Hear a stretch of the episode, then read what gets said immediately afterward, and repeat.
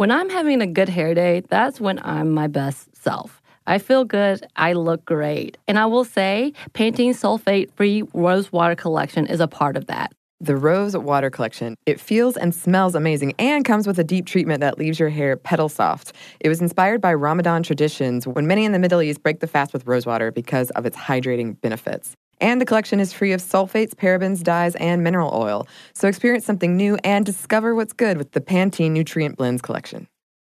Hi, everyone. I'm Katie Couric here to let you know that my podcast, Next Question with me, Katie Couric, is back for its second season. I'll be diving into some big issues like this country's devastating maternal mortality rate, the rise of astrology, and a little thing called the presidential election. Listen to Next Question. It comes out every Thursday on the iHeartRadio app, Apple Podcasts, or wherever you get your favorite shows.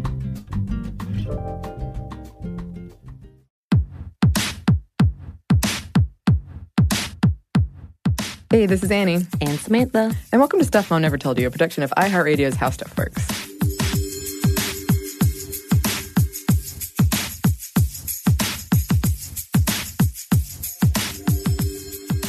And today I'd like to start with a peek behind the curtains.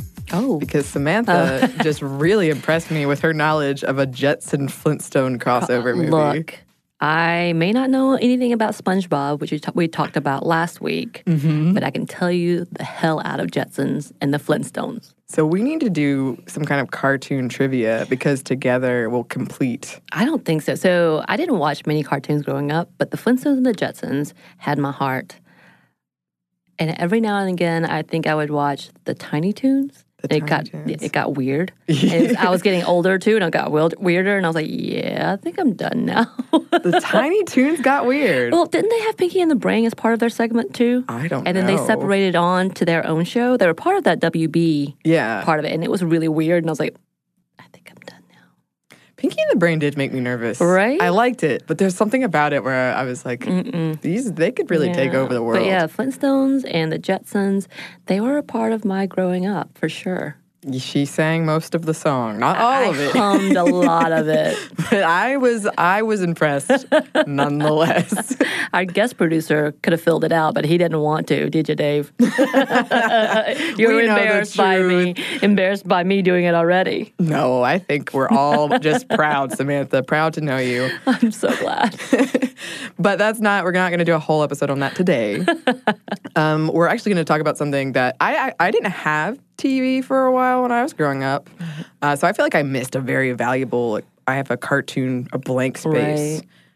But I do know SpongeBob because that debuted that came later on. When I was at the beach and I would actually have access to Nickelodeon. And I think the reason I watched the Flintstones and the Jetsons was because my grandparents, who lived a little farther from my house, had more access. None of us had cable. Remember, again, this is like 1980-something, mid-'80s and late 80s. And so it would just be on reruns on TBS. And so I would watch it in the afternoons for about an hour and then go home where I could not watch anything but with the 3 channels that we got. We had a very similar experience, but I had nowhere to go to watch anything. But my mom did like to take me hiking, which is actually what we're talking about today. There you go. We like to we want to confuse everyone right at the top because I think that makes for good content. Right? Everybody's like, well, what the hell are they talking about? We're talking about women and hiking. Yay! Yes, and I love hiking. It is something that my mom and I did together when I was growing up. And it's one of the few things I do where I feel like I'm able to actually clear my mind. Because you have to focus on where the next step is going to be. And my mom and I still go hiking together. She's, really badass because she knows, where the hikes are that aren't in the hiking books. Yes. And she has the hand-drawn maps of the parking. And I got her to Xerox them a couple of weeks ago and gave them to one of my friends who's also a good hiker, and I really trust him. Yeah. Ooh. And I lived near where, I grew up near where the Appalachian Trail starts. So it was fun to go and hang out there. You'd hike up and you'd hang out there and you'd hear people at the beginning of their Appalachian Trail journey. Right. And there's a part in my mind that's I wonder what you're going to be thinking a couple months from now. Look, those people are hardcore that really just dedicate and take time off of work. I'm just like, oh, wow, good for you. Yeah. But I don't want to be in the woods that long. Yeah. I've always wanted to do it, the taking the time off work. It takes a lot of planning ahead. Yeah, like the boxes, having the boxes. Right. And I know some people, especially some people we're going to talk about in here, didn't do that. Right. But that makes me a little nervous personally. Hopefully one day I'll do it. But I do hike a lot these days. I hike alone a lot. I tell people where I'm going in case. That is kind of scary. Yeah. And I almost always get the worried, are you sure you should do that response? And I've even overheard a couple whisper it to each other, is she by herself? Mm-hmm. When I was like sitting on top of the summit enjoying the view. Mm-hmm. And there's that movie that I'm going to be very vague about forever that's semi-based on my life. I got to find this movie. I won't tell you what it is. I will find someone who knows. No. I will find someone. There's a scene in it that this whole thing plays out where the character that is me hikes up and then this couple's like, oh, poor thing, she's hiking by herself. What a fool. Really? Mm-hmm. I think that's different for me because I go with Peaches, my dog, and so I don't get as many looks. It seems normal, I guess, because I have an added addition. Because I typically, it's never been like a coupley thing for me. Yeah. I would be surprised if someone that I was dating would actually go with me. Mm-hmm. Yeah, my ex used to go with me, and that should have been my sign. Like, before I knew he was interested, he'd be like, let's go on a hike together, and he hated being outside, and I'm just totally oblivious. And he did the man won't check the directions thing, and we got lost for 11 miles. Oh. We hiked for 11 extra miles because he refused to check the directions. So my good friend and I, who I've talked about previously, the coworker, we did that, and we thought we went the opposite direction of everybody else. And I remember a group of people came met us. They're like, oh, you did the hard track. And we were like, excuse me? Uh-huh. And we added an additional 6 miles, and we were starting to hallucinate towards the end because we didn't have enough supplies. And we're like, I even almost rolled off the damn mountain. Oh, gosh. A tree stump stopped me. And we just kind of sat there. We just sat there. I was like, yeah, we made a huge mistake. We're really selling hiking to anyone. It's such good stories, though. It comes out with such great stories. It is true.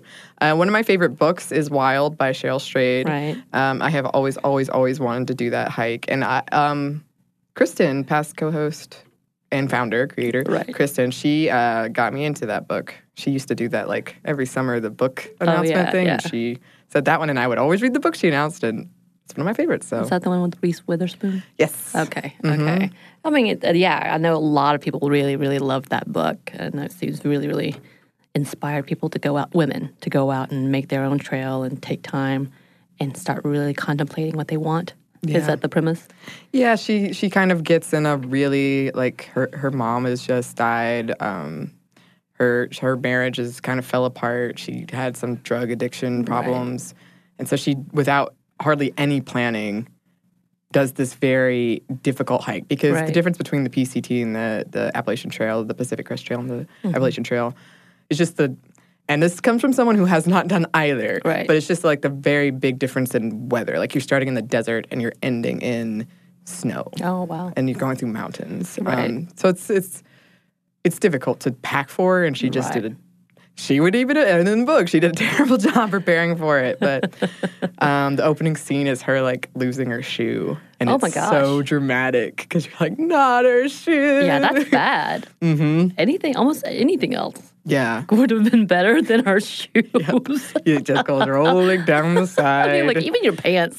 Yeah, you might be embarrassed. You might get some bites and scratches, but still much better than your shoes. She got, like, duct tape and just wrapped it around her foot. Damn. Anyway, we're really not selling it, but we both like hiking. So. Yeah, I love hiking, and I will say I've been doing it a little less this year in the last couple of years just because of, well, first of all, Georgia's summer heat. Yeah. It's almost stifling too much to go out, and that makes it unfortunate, but as well as the fact that it does take some time. And I've gotten more limited because, and we'll talk more about this, but some of the political stances on some of our nearby hiking places that I refuse to go to. Mm-hmm. But yeah, this was my coping mechanism. I know we talked about this during our little trauma series, where my coworker and I would go almost every weekend to some place. And I think once a month we try to go to a bigger hike, like we talked about. She was the one that, when I almost died, plummeted to my death. Tammy was the one. We would just sit there. And what was so funny about us is when we would do things like that, we would be really concerned for each other. But because we're also social workers and so very sarcastic, we would also make fun of each other, which motivated each other more.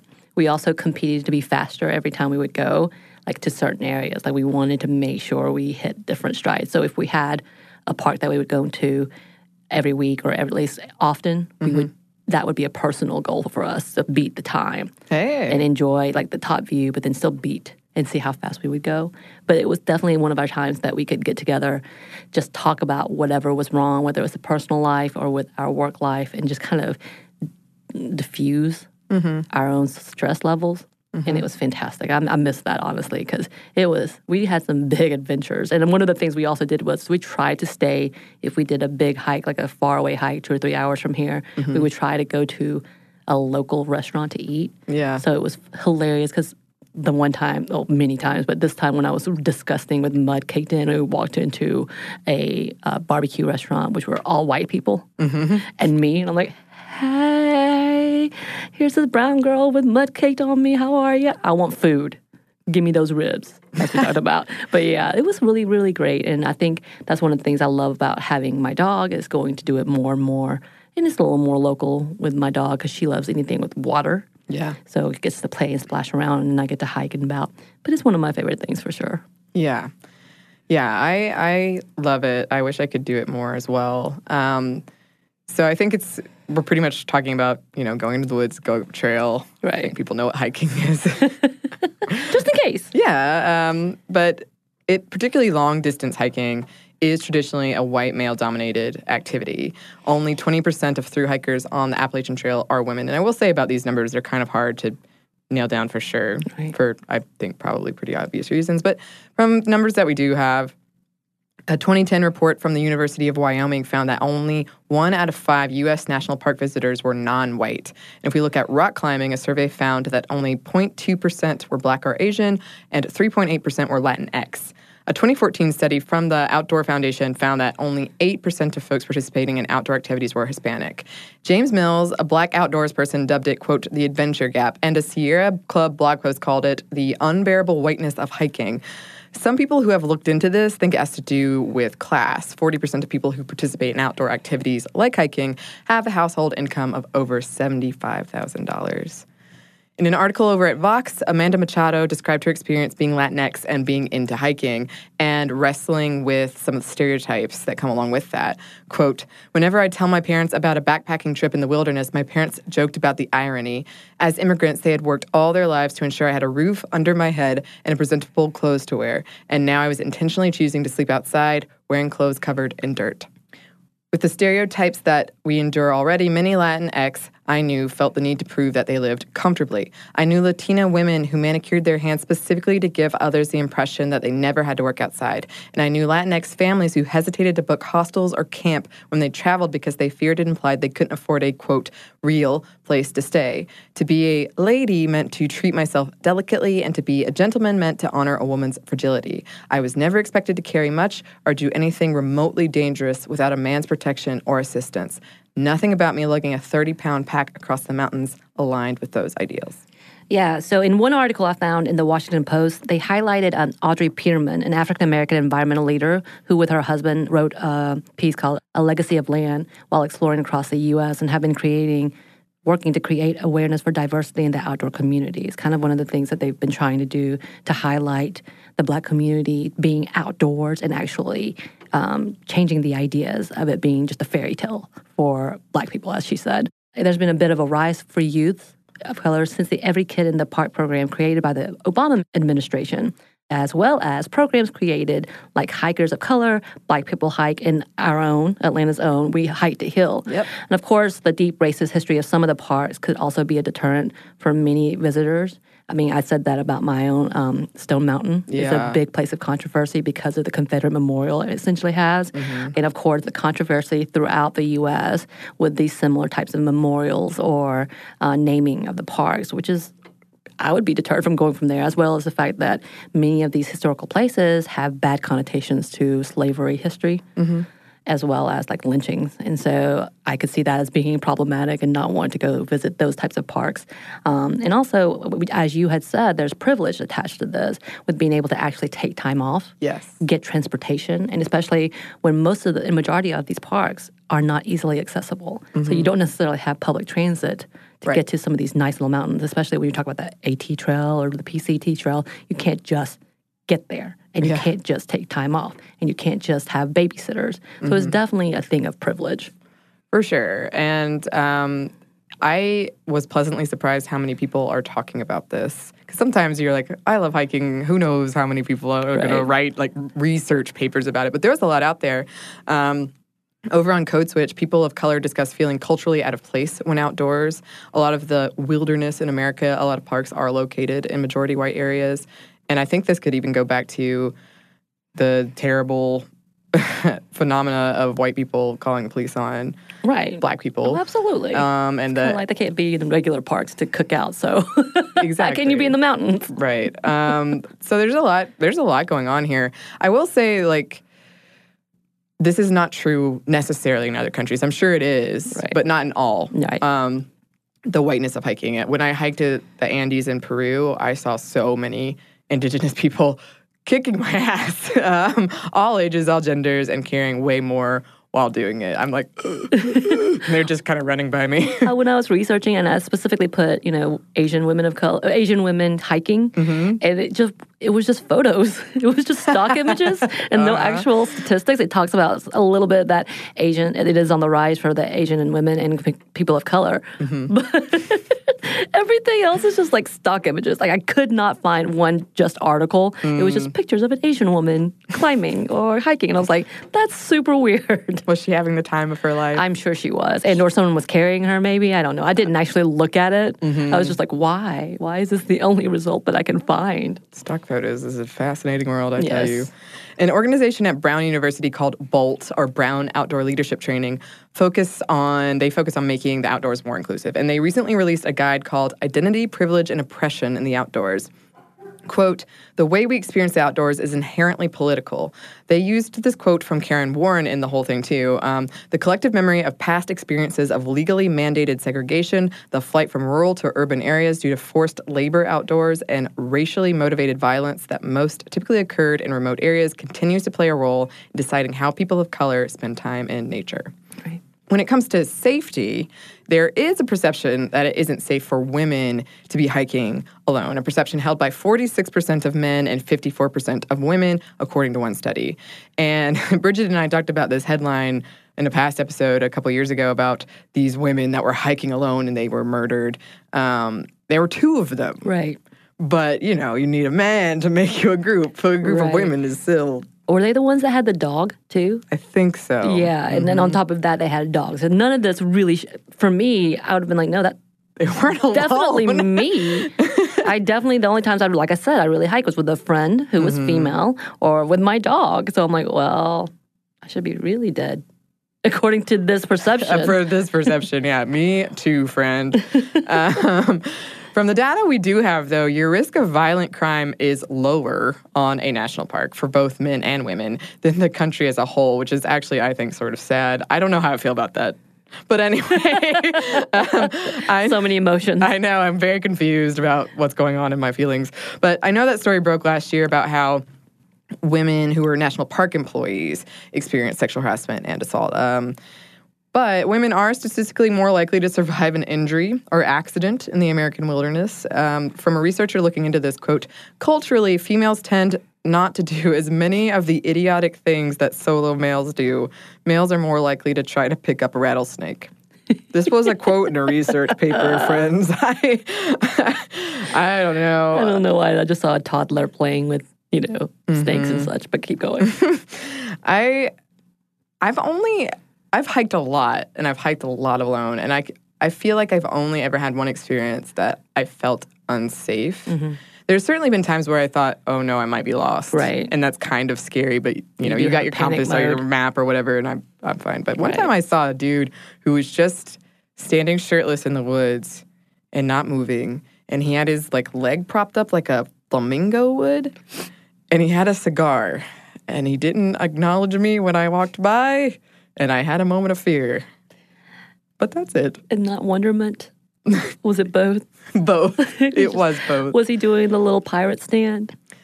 He also had a monocle. I wasn't going to say because this sounds like I'm hallucinating, but he did. Amazing. It was in the middle of... It was one of those trails that so few people hike. Right. That it's not well kept. Right.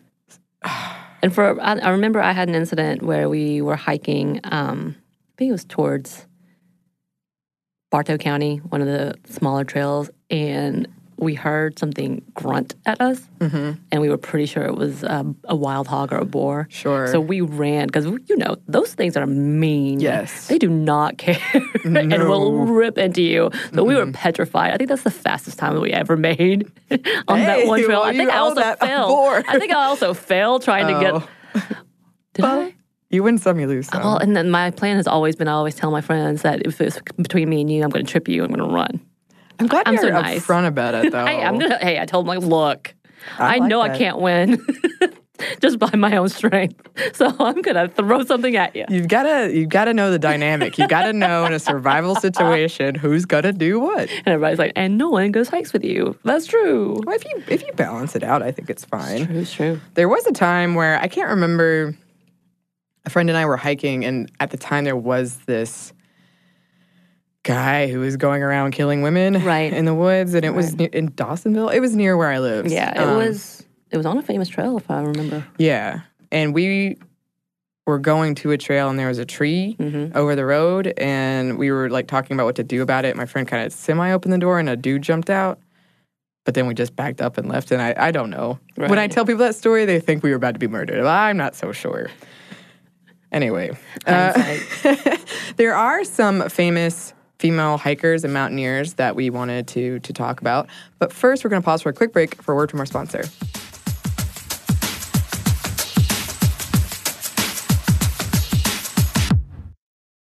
Okay, so a recent study found that a great hair day makes you happier and more confident. But that same study also revealed that 95% of women don't feel great about their hair.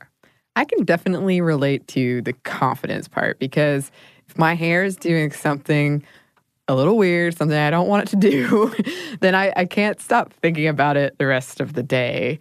Oh my God, we've all been there. Pantene's Rosewater collection feels and smells amazing and comes with a deep treatment that leaves your hair petal soft. It was inspired by Ramadan traditions when many in the Middle East break the fast with rosewater because of its hydrating benefits. And the collection is free of sulfates, parabens, dyes, and mineral oil. Your hair does look really great. Thank you. I actually worked in a place for a while that was very sensitive environmentally, and we weren't allowed to use shampoos that had sulfate in them, so that's something that I look for these days. And bonus, I love the way that my hair looks now. So experience something new and discover what's good with the Pantene Nutrient Blends collection.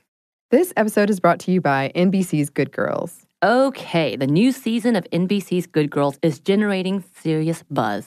Christina Hendricks, Retta, and Mae Whitman have never been more hilarious as America's favorite moms turned gangsters, Beth, Ruby, and Annie. Already this season, there have been some big twists and breathtaking surprises. The fans love it, and the critics do, too. Variety calls Good Girls addictive and audacious. Entertainment Weekly says it's just what you need, and Rotten Tomatoes certifies Good Girls 100% fresh. So, if you've missed any of the new season, get yourself online and stream it now. And Sundays on NBC, watch it live. There's sure to be big twists and huge surprises. So you'll want to enjoy your Good Girls experience in a spoiler-free zone. The all-new, all-hilarious season of Good Girls, Sundays on NBC and streamed anytime.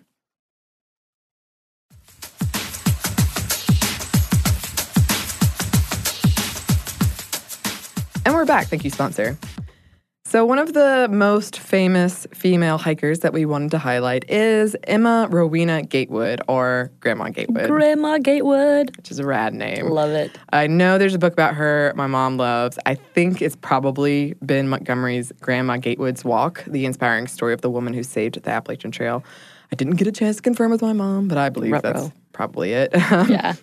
Her story is an amazing one. She was born in 1887, one of 15 children, and she married at 19. And she was a survivor of domestic violence. On one occasion, he broke her teeth and cracked her ribs. And when the police arrived, they arrested her, not him. Right. And she spent the night in jail. The mayor stepped in when he saw her black eyes and bloody face, and she was able to get a divorce, which was really rare and difficult to get in those days. Didn't she throw flour at him? I think so. I think so. It was like a sack of flour or just some flour at him, and they arrested her. Yep. Absurd. She frequently would go outdoors to get away from it all, like Samantha and I talked about. She had 11 children and 23 grandchildren. Oh, no. That's too much. That's a lot. That is a lot. According to one of her daughters, when Emma saw a National Geographic article about the Appalachian Trail, it included the fact that no women had completed it. Grandma Gatewood saw that as a challenge. And she gave it an attempt, but broke her glasses pretty early on and had to stop. But she was not done. In 1955, at the age of 67, divorced for 30 years, Grandma Gatewood became the first woman to solo hike the Appalachian Trail. Boom. Yes. 2,189 miles, or 2,074.4 kilometers. 146 days in Keds. Keds. Are we promoting Keds now? They are not a sponsor. I do have some Keds, though. Me too. Someone made fun of me. Oh, I would never. All she brought with her was a blanket and a plastic shower curtain for the rain. That's amazing. Mm-hmm. For everything else, she counted on the kindness of strangers and her own resourcefulness. When asked about the experience by Sports Illustrated, she said, quote, "I would never have started this trip if I had known how tough it was, but I couldn't and I wouldn't quit." Yeah. Mm-hmm. The following year, she kept on trailblazing, becoming the first person to thru-hike the Appalachian Trail twice. She did the second time for fun, she says. Nice. She ended up doing it a third time in sections, making her the first person to do it for 3 times. The media attention she drew is credited in part with prompting restoration of the trail, for saving the Appalachian Trail. When asked why she did it, she responded, "Because I wanted to." I love that. I do too. Why not? Yeah. Because I wanted to. Because I wanted to. And that's not all. She also hiked from Independence, Missouri to Portland, Oregon, a 95-day, 2,000-mile or 3,218.6 kilometers. She was a part of pioneering the Ohio Buckeye Trail, and a chunk of it is named for Grandma Gatewood Trail. In 1973, she died at the age of 85, and her obituary came with this quote, "If those men can do it, I can do it." I love that so I love much. Her. I love how she's, like, concise. She's just like, it's not about you, it's about me. Mm-hmm. I want to do it. Well, Jennifer Farr Davis tackled the Appalachian Trail as well, and she nailed it, completing it in the fastest time on record, 57 days and 8 hours. And 4 years later, another woman broke that record.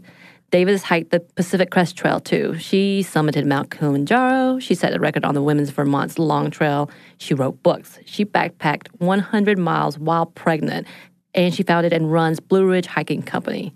Pregnant. Yeah, girl. Every time I see someone running pregnant, I feel like, oh, wow. Like, everything about that looks painful. I'm like, yeah, you do it. You keep running. Wow. Mm-hmm. I am in awe of it. Blue Ridge Hiking is where I do a lot of my hiking, so maybe I should go check that out. Yeah. Huh. One of the first female mountaineers was Ruth Dyer Mindahall. In the 1930s, Mindahall, a mother of 2, made history when she climbed the Sierra Nevadas in California. This was a time when physical activities like this were viewed as squarely not for women, bad for you. She and her husband pioneered trails in the Tetons, the Cascades, and the Alps. They get the credit for the first to summit Mount Confederation in 1947 and Aguila Peak in 1952. She also wrote multiple books, including some introductory-level mountaineering books.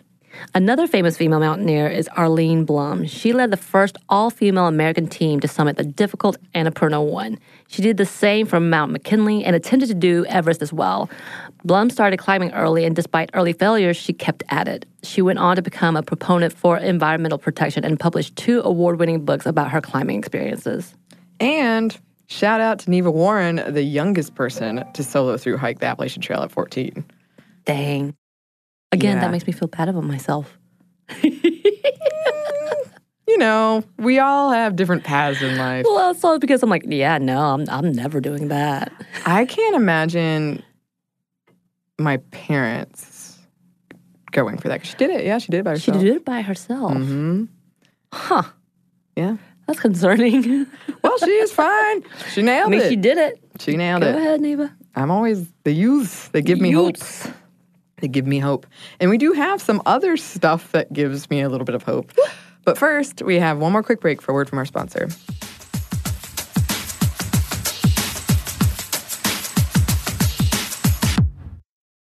Okay, so a recent study found that a great hair day makes you happier and more confident. But that same study also revealed that 95% of women don't feel great about their hair. I can definitely relate to the confidence part, because if my hair is doing something a little weird, something I don't want it to do, then I can't stop thinking about it the rest of the day. Oh my God, we've all been there. Pantene's Rosewater Collection feels and smells amazing and comes with a deep treatment that leaves your hair petal soft. It was inspired by Ramadan traditions when many in the Middle East break the fast with rosewater because of its hydrating benefits. And the collection is free of sulfates, parabens, dyes, and mineral oil. Your hair does look really great. Thank you. I actually worked in a place for a while that was very sensitive environmentally, and we weren't allowed to use shampoos that had sulfate in them, so that's something that I look for these days. And bonus, I love the way that my hair looks now. So experience something new and discover what's good with the Pantene Nutrient Blends collection. Here's the thing. Saving money with Geico is almost better than playing pickup basketball, because there's always that guy who joins your game. He never passes the rock. He constantly bricks threes, and he'll completely hack you and then put his hands up and say, "No foul, no foul." With Geico, it's easy to switch and save on car insurance. No need to fake an ankle sprain because you're absolutely exhausted. So switch and save with Geico. It's almost better than sports.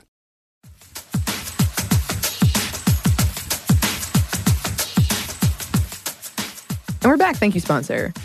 So, like we mentioned at the top, there are a lot of hiking groups out there that are especially focused on helping to get more people of color feel comfortable hiking or involved in it. Mm-hmm. We Hike the Hill, which is the one we interviewed them on this very show.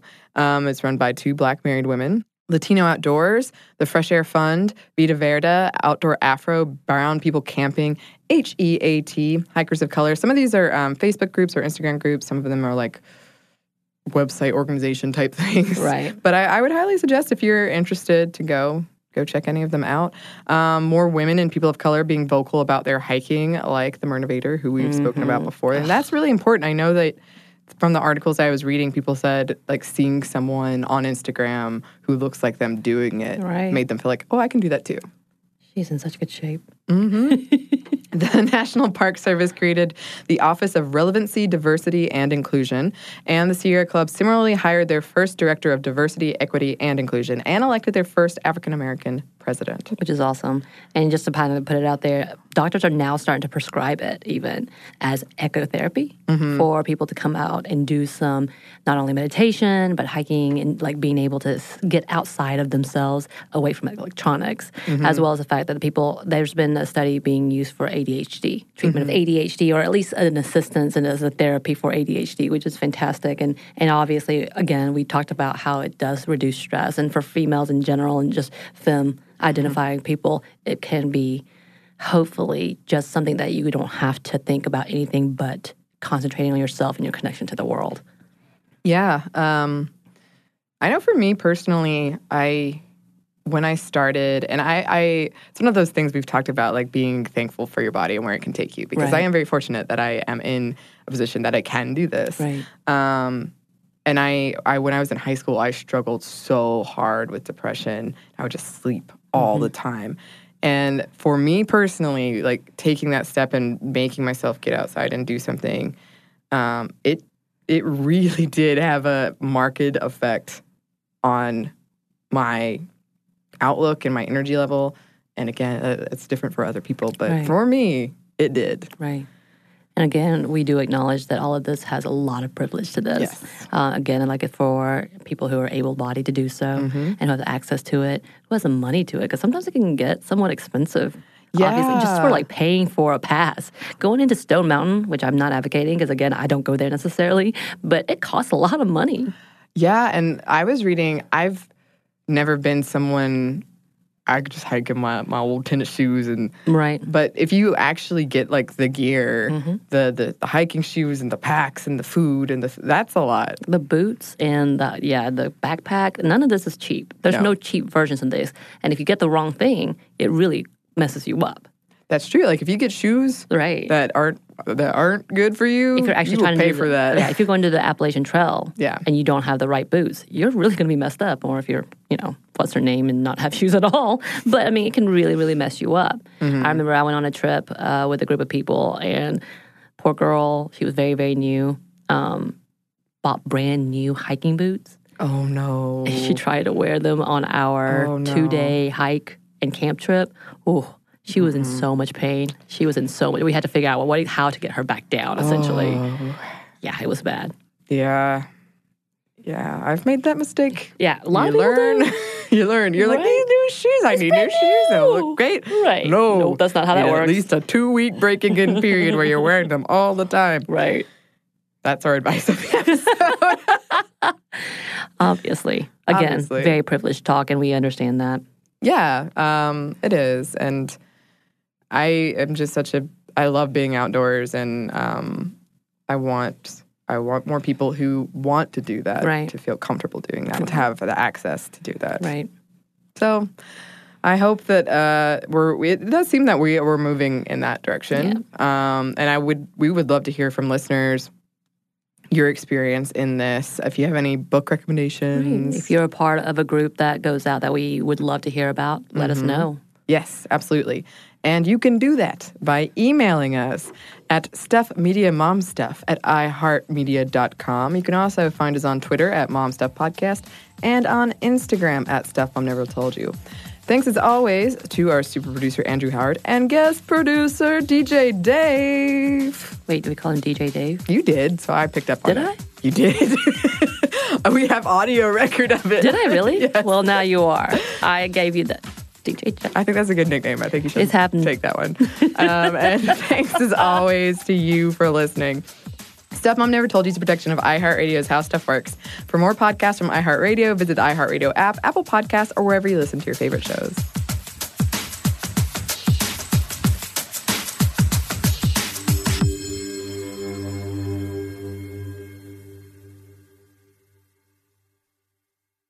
So here's something that some of you might find shocking. 95% of women don't feel good about their hair, but Pantene is changing that. Pantene's Rosewater collection combats bad hair days with an innovative formula that uses rosewater derived from the petals and buds of the Rosa gallica plant. With Pantene's Rosewater collection, I can really feel how much more hydrated my hair is. And it's sulfate, paraben, dye, and mineral oil-free, which makes me feel good because who needs all those additives? Experience something new and discover what's good with the Pantene Nutrient Blends collection. This episode is brought to you by NBC's Good Girls. The new season of NBC's Good Girls is generating serious buzz. Christina Hendricks, Retta, and Mae Whitman are hilarious as America's favorite moms turned criminals. This show is the perfect blend of comedy, action, and romance. No wonder critics call Good Girls your next TV addiction. And Rotten Tomatoes rates it 100% fresh. Ooh, Good Girls, Sundays on NBC. The new season has already had some wild twists, so watch live. And stream anytime.